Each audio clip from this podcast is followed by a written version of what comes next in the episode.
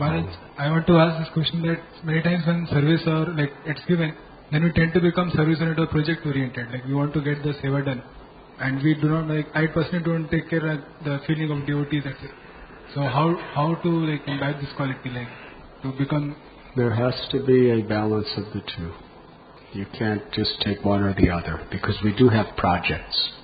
If we become so devotee oriented that we don't do our service, we just hang out, as they say.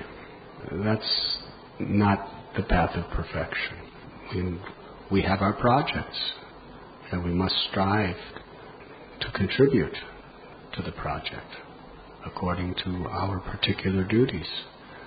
But at the same time, we have to cultivate proper relationships with devotees. We have to cultivate proper attitudes within ourselves.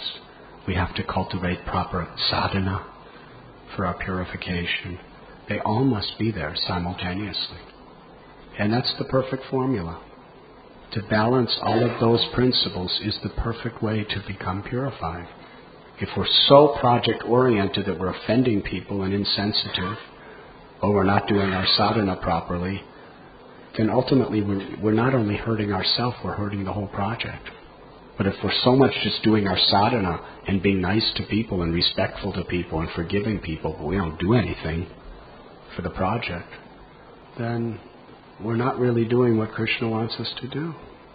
So we have to be intelligent to balance all of those necessities in our lives. Yes. In our project activities, we should not be in the mode of passion. Some passion may have to be there, but it should be very much on the foundation of transcendental goodness, which means sadhana and proper achar, proper behavior toward others. Does that answer your question? Something else you want to ask? Yes, I can see. Maharaj, I want to ask like suppose I am given the seva and the devotee is not cooperating. So what should my, be my behavior? The thing that seva is very urgent and the devotee is not cooperating. So what should I do? And I personally cannot take care of many things. I have limitations. So You can try your best. What you can do is really do some research internally and think, how can I behave in such a way that I can attract more cooperation from them? Yes, we could all strive to do that. Sometimes it's beyond our control, but usually, to some extent at least, it is within our control. The reason why people aren't cooperating may have something to do with me.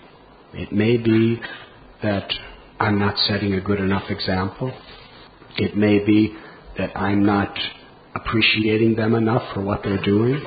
It may be that I'm not respecting them enough, so they're feeling discouraged. It may be that I'm not organizing the schedules in such a way that is within their means. Yes? It may be that I'm not generating enthusiasm enough. So ultimately, it may be that I'm not chanting the holy names pure enough. so we should be trying to improve ourselves in every way to inspire cooperation. And certainly those things will improve it. But even if there's not so much cooperation, we just try our very best according to what we have just said and leave the rest to Krishna. Krishna's pleased if we're honestly trying our best. You were listening to Radhanath Swami on devotionalnectar.com.